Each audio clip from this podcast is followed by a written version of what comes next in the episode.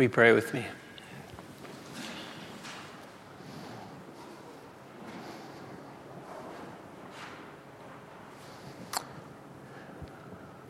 Lord, as we have just sung, Lord, all of you is more than enough for us.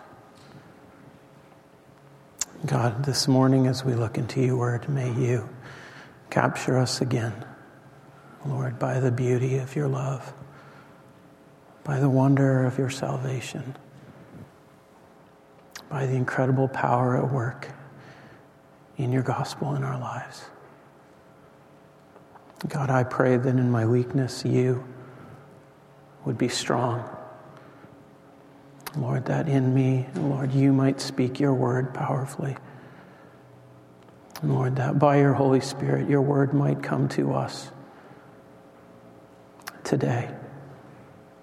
And Lord, fill us with joy. Fill us with joy at what you have done and what you are doing and what you will do and most of all, who you are.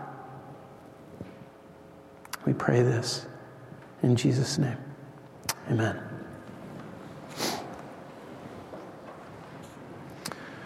Our lives are a story. We are, of course, the main character in it. We also get the dubious privilege of playing the narrator. We choose often to define what the storyline, the plot of our lives will look like, what the narrative arc is going to look like in our lives. And we want most desperately for the storyline of our life to be full of meaning and purpose. We want it to have a glory, don't we? But we aren't always sure how that might happen. There are lots of things that define the arc of our lives. It might be our context, the families we grew up in, the time of history that we live in, the places that we live, the opportunities we had or, or didn't have. For some of us, it may be our experiences, whether good or bad, a tragic death, landing a dream job, whatever it is an experience that ends up being the definer of the arc of our story. All of these are for sure important and key plot points along the way for us. But are they enough to define? Are they enough to give us the arc that we long for? I think often, and this was true for me certainly as I was growing up, that it's our choices. We think it's our own decisions that ultimately will give us the meaning, purpose, and glory we long for in our art. This is a soft version of the f- existential philosophy of the 20th century. Um, then this, this was really attractive to me when I was a high schooler. I thought this makes sense to me. We make the best we can. We try to make the best decisions possible to make our lives count and have it, have, it have real meaning. But you know, in doing this, we muddle along hoping that it will actually be worthwhile, but fearing deep down that we might not actually find the meaning and the place that we hope for and long for. Is there another way? I think there is. Our passage this morning speaks to us. It speaks to us of a glorious truth that there is a greater narrative in the world. It is the great story of God and His work in the world. The story of God at work to display His glory, and particularly to do it by calling a people, by choosing a people to be His, to know Him, to love Him, to worship Him to honor him, and so to give him glory. And when we see our narrative located in this grander narrative of God's story, of God's narrative, oh, friends, what a difference it makes. When we understand that this is what we were made for, to be God's, and to find ultimate purpose and meaning and reality in God's story, in God's purposes for us. There is freedom, freedom from this desperate grasping to make meaning ourselves. Freedom from this, this desperate seeking of control so that we can mitigate disaster and, and try to build something in our own effort. Freedom from these efforts so that we can, are then free to spend our time receiving from God, seeking after God, and exploring the wonders of what God has done and what He is doing and what He will do in the world. And this brings us to 1 Thessalonians. So if you want to turn with me in your Bibles, uh, I failed to mark down the page number, but I'll look it up for you. That would be page 986 in your Pew Bibles. As we turn to 1 Thessalonians, Paul is reminding the Thessalonian Christians of this grand narrative of God's work in their lives. And remember their circumstances. Remember, they were a young church, a young church who at the very onset had faced great persecution, civil unrest because of their belief in Jesus. They had shifted their loyalties in a town that is known for its loyalty to Rome. They'd shifted it from Rome to Christ. And there had been a great uproar. They were standing firm, as we learn in chapter 3, but it must not have been easy. And so Paul writes to them to remind them of God's work in them. And my hope this morning is that that will be encouraging and helpful for us as well. So let's read the passage together. 1 Thessalonians chapter 1. I'm going to read the whole chapter, uh, but we're going to focus this morning on verses 4 through 7. So read with me. Paul, Silvanus, and Timothy to the church of the Thessalonians and God the Father and the Lord Jesus Christ. Grace to you and peace. We give thanks to God always for all of you, constantly mentioning you in our prayers, remembering before our God and Father your work of faith and labor of love and steadfastness of hope in our Lord Jesus Christ. For we know, brothers, loved by God, that He has chosen you, because our gospel came to you not only in word, but in, also in power and in the Holy Spirit and with full conviction you know what kind of men we proved to be among you for your sake. And you became imitators of us and of the Lord, for you received the word in much affliction with the joy of the Holy Spirit, so that you became an example to all the believers in Macedonia and Achaia. For not only has the word of the Lord sounded forth from you in Macedonia and Achaia, but your faith in God has gone forth everywhere, so that we need not say anything for they themselves report concerning us the kind of reception we had among you, how you turned to God from idols to serve the living and the true God, and to wait for his Son from heaven, whom he raised from the dead, Jesus, who delivers us from the wrath to come. As we look at Paul's message to the Thessalonians, particularly as we look at verses 4 through 7, his message today to that church and to this church is this God has chosen his people in love, and we know it because of the gospel imprint on their story. So we're going to look at each of these pieces in succession. First, we're looking God at verse 4 and God's choosing his people in love. And then we'll look at verses 5 through 7 and looking at the evidence of the gospel imprint on their story.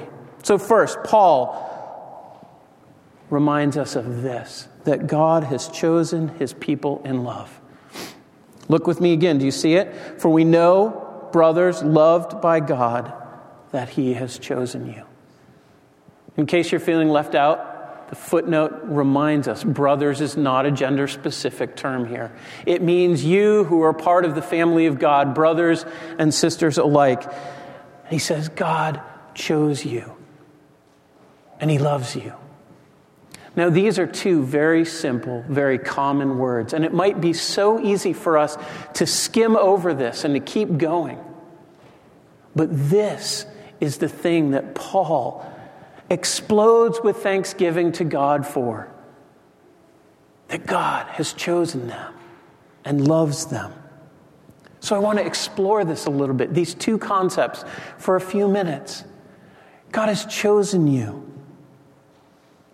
This is at the very core of his work in the whole world that God would be choosing a people to be his own people. This is the grand narrative in the creation that God is doing this. He didn't simply create a world to run on its own. He didn't simply create people hoping that they might turn to him. He created a world where he was determined from the beginning that he would choose people and say, You are mine to display my glory in this world, to know me, to reflect me, and to be mine.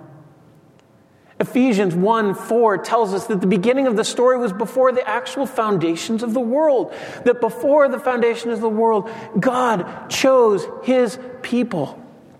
He chose them in Christ to live for his glory. He chose them to be adopted from outside his family to become his children, his brothers and sisters. The story of God's choosing continues. God creates a world that then rebels against him. And in the midst of this fallen wreckage of a world, God chooses Abraham. He says, Out of all the peoples of the world, I'm going to choose you. I'm going to make you the father of a great nation. And as he plays this out in the family of Abraham and his descendants, we get to the verse we read earlier in Deuteronomy chapter 7, where the descendants of Abraham have become a huge nation. And the people of Israel are called the chosen people, the ones that God said, I'm going to make you mine. But did you listen to that verse that was read earlier in Deuteronomy 7? It wasn't because they were special. It wasn't because they had any intrinsic value that made him choose them. Oh, in fact, it says, You are the smallest of all people. God chose them because he loved them. His free, overflowing love was the cause of their choice. And this then sends us on a trajectory for the whole rest of the Old Testament as God's people repeatedly fail, repeatedly struggle to respond to God's choosing with loyalty and faithfulness. But God is not deterred. God is not done. If you were here and we preached through Hosea last fall, you would know God's persistent, pursuing, unrelenting love for those that he chose. Knowing that this is ultimately going to be fulfilled in the coming of Christ. God comes and he sends Christ to ultimately be the one who will accomplish the work necessary to make God's people his forever. And even in his earthly ministry, Jesus says in John 15, 16, You didn't choose me, but I chose you and appointed you that you should go and bear fruit and that your fruit should abide. He says this to his disciples, and it overflows to us. And so Peter can write in 1 Peter 2 9 and 10 of the church, he says, You are a chosen race a royal priesthood, a holy nation, a people for God's own possession, that you may proclaim the excellencies of Him who called you out of darkness into His marvelous light. Once you were not a people, but now you are God's people. Once you had not received mercy, but now you have received mercy. Jesus Christ came into the world to rescue God's people from their place of alienation because of their sin. He did this through his death and resurrection. And today, God is working out that redemption that he has accomplished in Christ. He is working it out in the world as he patiently gathers people from every tribe, from every nation, from every tongue, from every corner of the earth, so that the glory that he receives from the people of this world will reflect all of it And when he's done, he will return and he will recreate the world in which his people will live with him forever.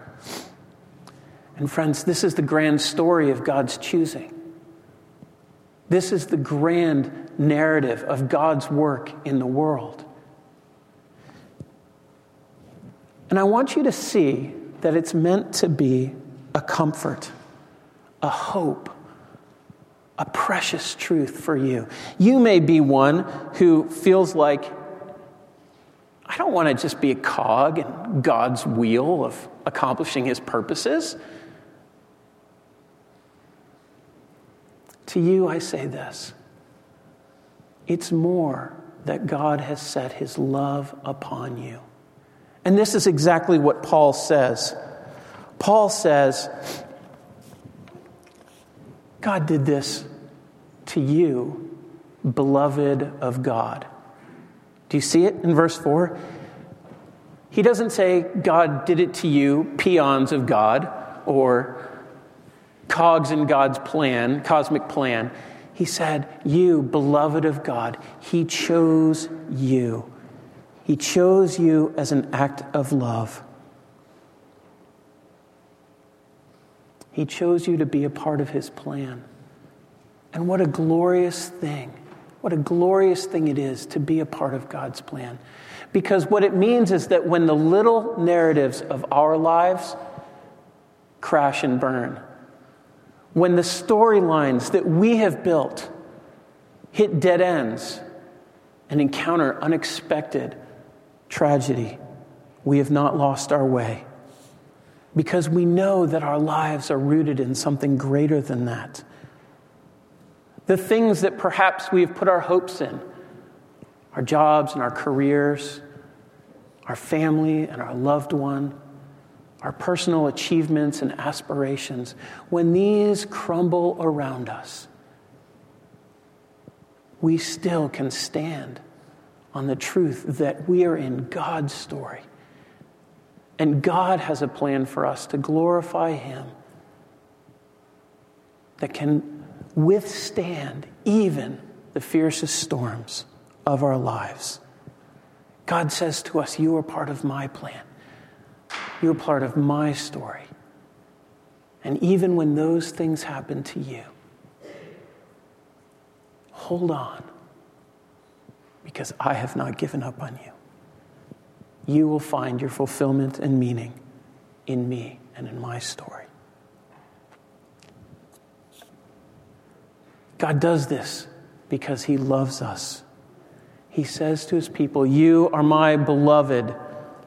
What kind of love is this? Well, the Bible has rich imagery. It is like a father who says to an adopted son, I chose you. Not for any other reason, but because I chose to set my love upon you. And I do love you.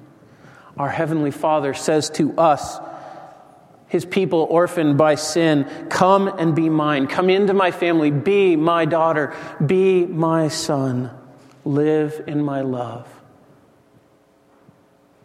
The Bible also pictures God's love like the love of a bridegroom, saying to his bride, I will pursue you.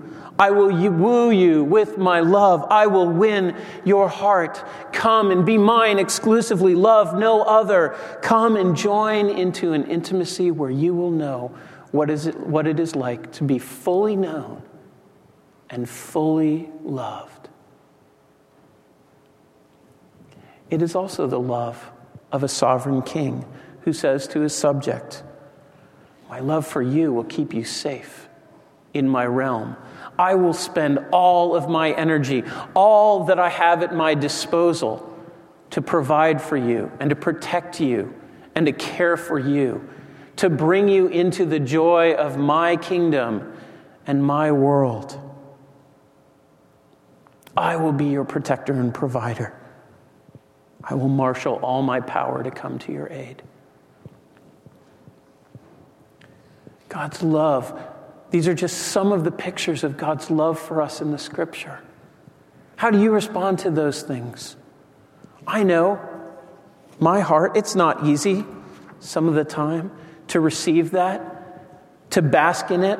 But, friends, this is perhaps the most basic and powerful truth of the gospel is that God loves you. He has chosen you in love. One of the verses that I turn to over and over again to remind myself of this and to help my heart feel, experience, take in what my head knows is true is Zephaniah 3:17. I've probably quoted it 3 times to this church already. I'll keep doing it cuz it's one of the richest places in scripture where God says to his people, The Lord your God is in your midst, a mighty one who will save. He will rejoice over you with gladness. He will quiet you by his love. He will exult over you with loud singing. And that's the part that gets me the most is the end. God sings. God sings over his people. God sings over you, brother and sister in Christ. He sings over you because He loves you and He overflows with joy. Amen. and friends, this is what makes us people. Like Paul and his companions who were described in Acts 17:6 when they came to Thessalonica as people who turn the world upside down. When we know the love of God like this, we are people who cannot be shaken. This soundtrack of God's love in choosing us and saying, You are mine, you are my beloved, when it dominates the storyline of our lives, it makes us unshakable and unstoppable. Whatever the trials we face, when we're passed over for the promotion again, when the rejection letter arrives and we think we're on to plan not B, but C or D or W, when the investment account vanishes, we're left without a safety net.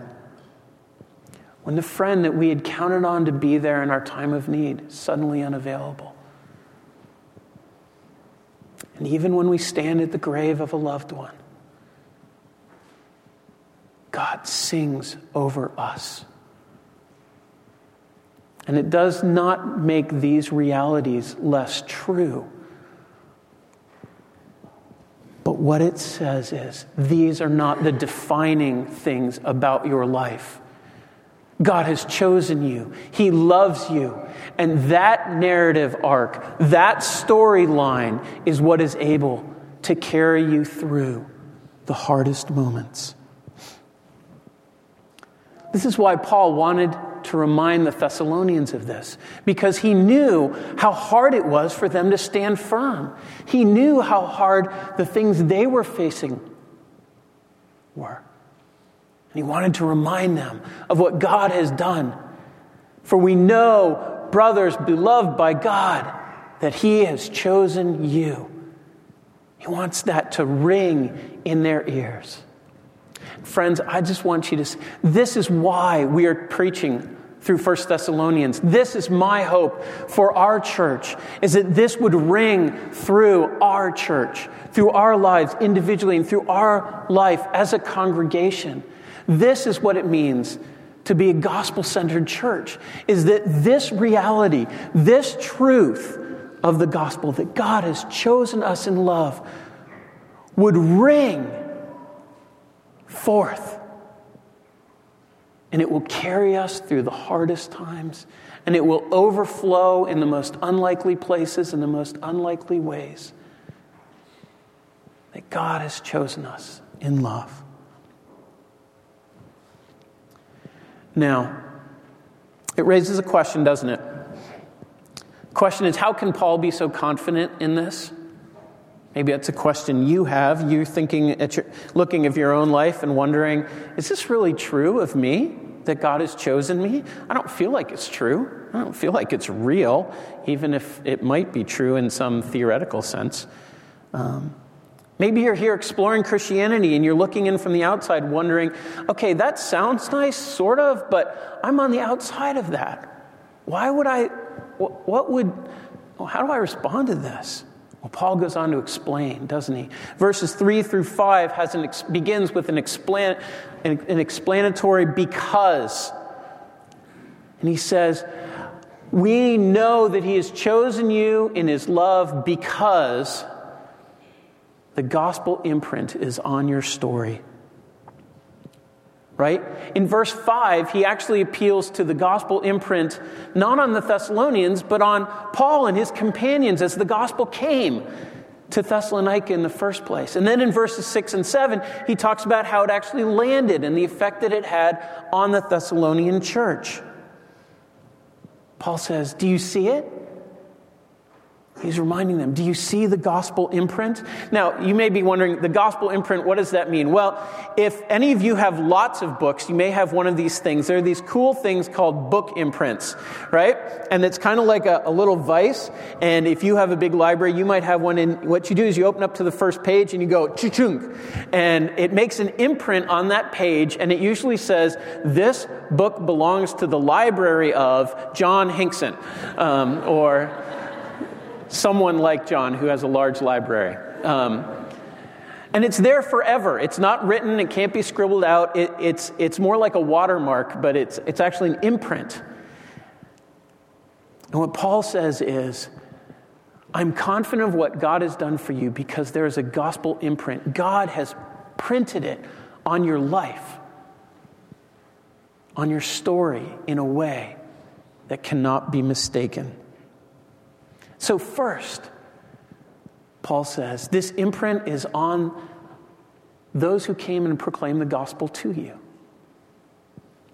Paul isn't bragging here, he's simply saying, This is what happened. So, look with me at verse 5 right? Because our gospel came to you not only in word, but also in power and in the Holy Spirit, and with full conviction, you know what kind of men we proved to be among you for your sake.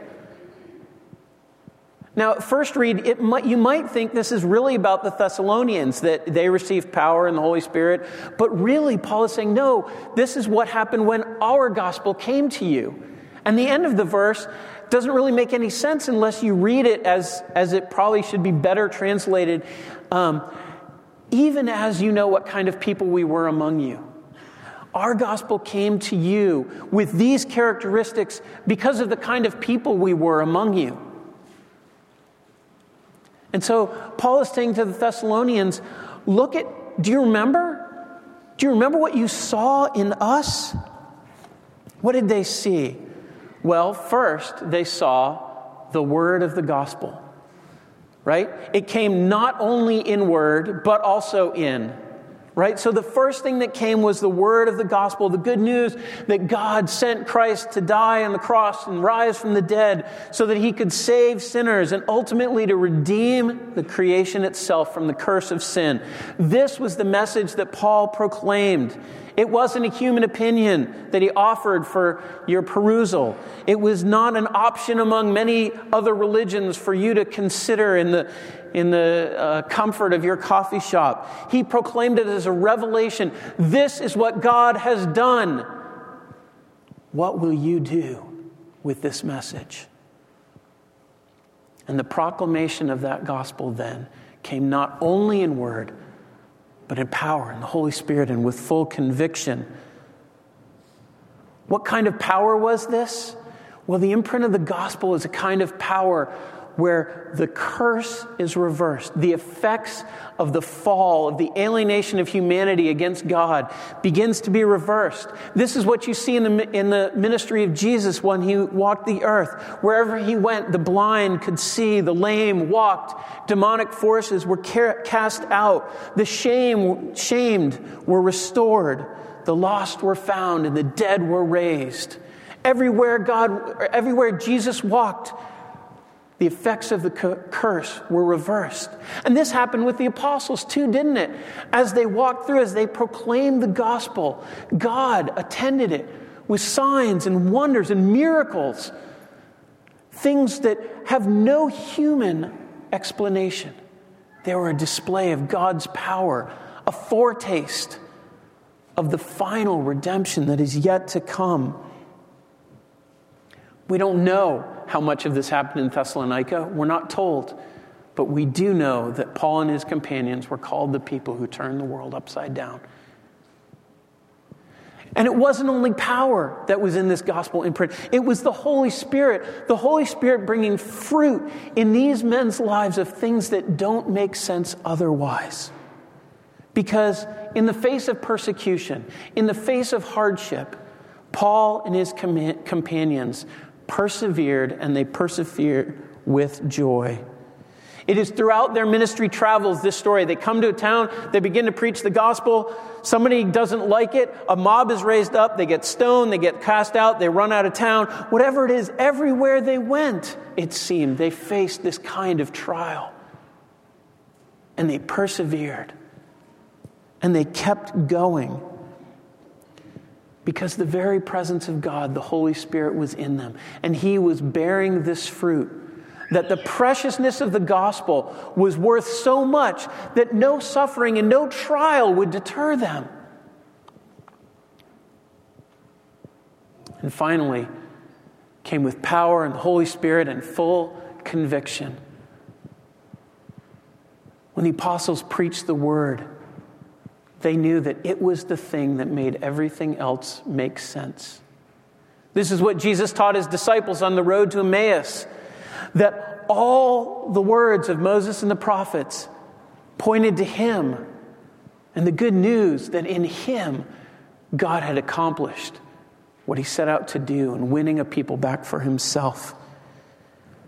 When Paul experienced the risen Christ on the road to Damascus, he did perhaps one of the most dramatic 180s in the entire history of the world. A man who was bent on persecuting and killing Christians, those who believed in Christ, became the greatest servant and proclaimer of the love of Christ for the world. They preached with full conviction because this was the truth that made everything else make sense. And so the Thessalonians saw the imprint of the gospel on the story of Paul and their companions. The reality was, these men ministered out of the knowledge, the wellspring that God had chosen them in His love. And their apprehension of this, the reality of that truth in their lives, was how Paul is confident. Confident in what he says about the Thessalonians because they saw it and they responded. And this is what he says in verses 6 and 7, isn't it? They responded when they saw the gospel imprint on Paul and his companions. The gospel imprint was then passed on to them. You became imitators of us and of the Lord. And in the face of much affliction, you received our message with joy in the Holy Spirit. Remember the story of Jason? We're going to keep telling the story because it's the only one we have in Thessalonica, but it's a really good one, isn't it? Do you remember Jason in Acts 17? He's just a guy.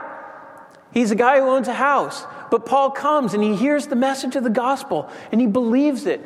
And he, he, he, go, he says, Hey, why don't you guys come and teach in my house? Because you got kicked out of the synagogue. And so they came to his house and he taught. And then one day, Jason's, you know, puttering around his house and he hears this noise coming down the street and it's an angry mob and they stop at his door and they bang on the door and they say, Where's Paul and Silas and Timothy? Well, you know what? They weren't there. And so the mob ripped open the door, said, Where are they? Jason said, I don't know. And so Paul said, Okay, or the mob said, Okay, well, Paul isn't here, so you can come with us instead. And they dragged this guy who had believed the gospel for, who know, a month, maybe? They dragged him out into a street, him and some others, and they brought him before a, a public mob trial. How frightening is that? And yet, and yet, he stood firm.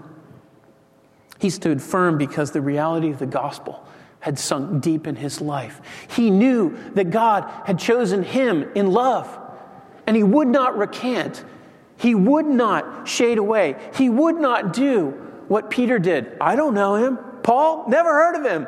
I don't know.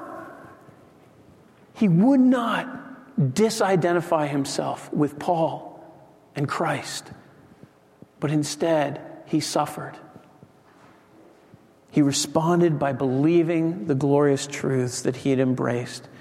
And he saw his story in the broader arc of God's story in the world. And it gave him strength. And he did it with joy in the Holy Spirit. This wasn't simply dogged determination. It's also not like super happy, like, I don't care, I just got attacked by a mob, but I'm fine. You know, it's not that kind of happy go lucky but it is a joy that springs from the truth. It is not defiance, it is not droopy resignation, but joy. He had seen it in Paul and his companions, and he had heard of it. He had heard of the joy of his Savior. He had heard of the one who suffered so much for him.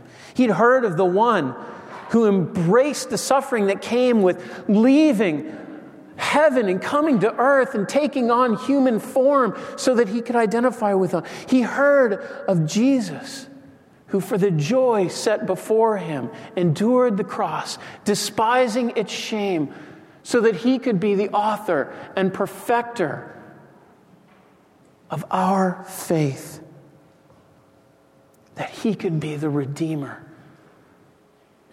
of God's people. the gospel imprint was not only in Paul and his companions in its proclamation, but it was all over the story of the Thessalonian church themselves. God had chosen them, God had loved them, and this made all the suffering endurable. And so they themselves became an example to others. And the imprint that goes from Paul to the church in Thessalonica then gets spread on, an example to all the people in Macedonia and Achaia. Greg's going to preach more on this next week. But what an incredible picture of the gospel imprint, this, this core truth. God has chosen a people in love, overflowing and spilling out, cascading from one community to next, from one life to next, from one story to the next. And that's why Paul was so confident. We know he has chosen you, beloved of God, because the gospel imprint is all over your story. How are we to respond to this? How are we to think about this? Well, first, we are to look at the evidence in our own lives. We are to think where is the gospel imprint in our lives? Do you receive the message of God's loving choice of you, or do you resist it? Do you presume that it's true because you've always been religious? Have you allowed something or someone else, a person, a career, a trial, a tragedy, an aspiration, or an achievement, to define the narrative arc of your life, to dictate it have you made God a means to an end rather than the end itself? Friends, it is a sobering truth. If there is no gospel imprint in our lives, then we must hear it as a call a call to run to Him, a call to go to Him, a call to be afraid that to be outside of His loving choice of us is a terrible thing. And we are called to run to him. And if you hear it, do not be afraid. He will not turn you away.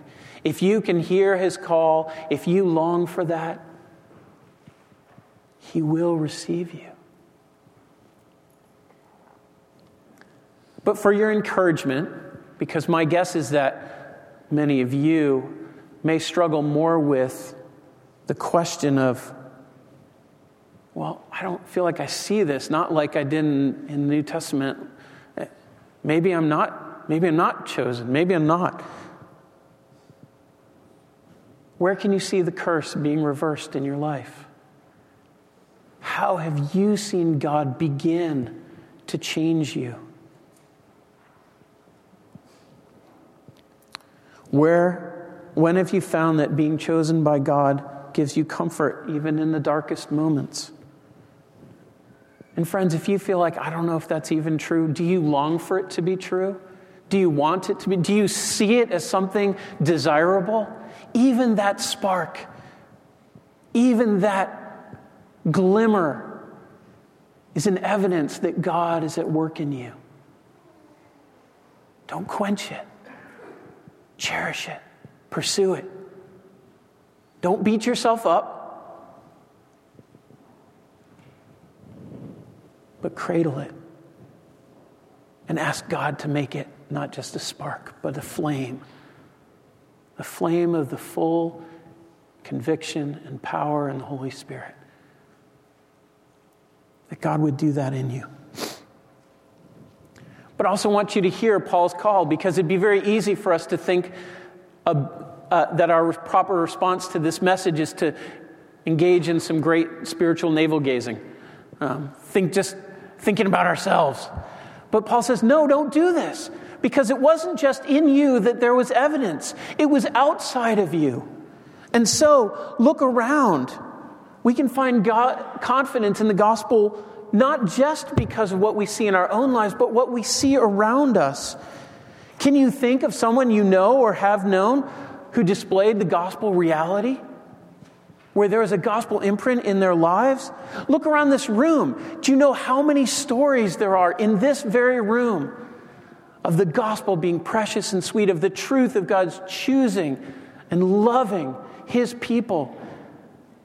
I can see those who've endured in great, great suffering and trial and have held firm. And that makes me encouraged to hold fast to the gospel. Look through the history of the church. This is why biographies are so great. In my own life, the stories of people like Hudson Taylor and Amy Carmichael, of Jim Elliot and Helen Roseveare have all affirmed to me by the different ways their stories have shown the power of God's loving choice of his people.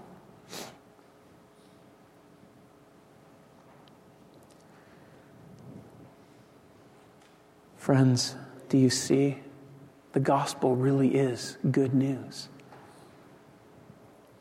The gospel that God has chosen us in his love, that he has accomplished making us his in Christ. This is the best news in the whole world. And I want for you, more than anything, for it to capture your hearts this morning. If you are in him, if you have the confidence this morning, then I want you to revel in it. And if you aren't this morning, again, if you hear any whisper that this is, this is what you want, if there's anything desirable about what I've said this morning about who God is and how He has worked, then God says, Come, come to me, come and believe, come and receive this great truth, and I will make you mine. He says this to those who are in him I've chosen you before the foundation of the world. I have set my love upon you. I've shown you your sin and your need for a Savior who is greater than you. I have awakened in your heart a gladness in the great salvation that I have done for you in Christ. I have worked power in you to change the curse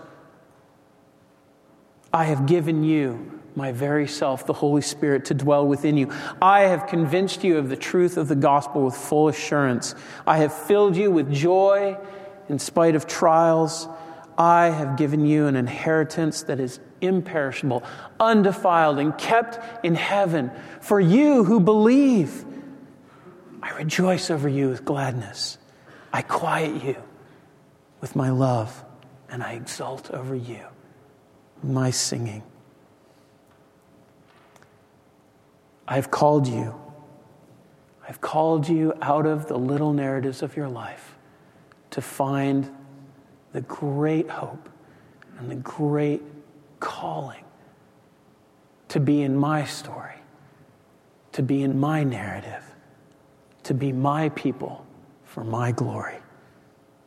I love you. You are mine, and I have chosen. Let's pray.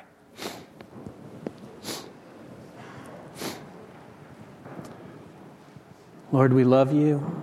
God, what an incredible truth this is. Lord, I pray. I pray that we would hear your voice by your Spirit in your word speaking to us today about this great truth. God, draw us, we pray, in Jesus' name. Amen.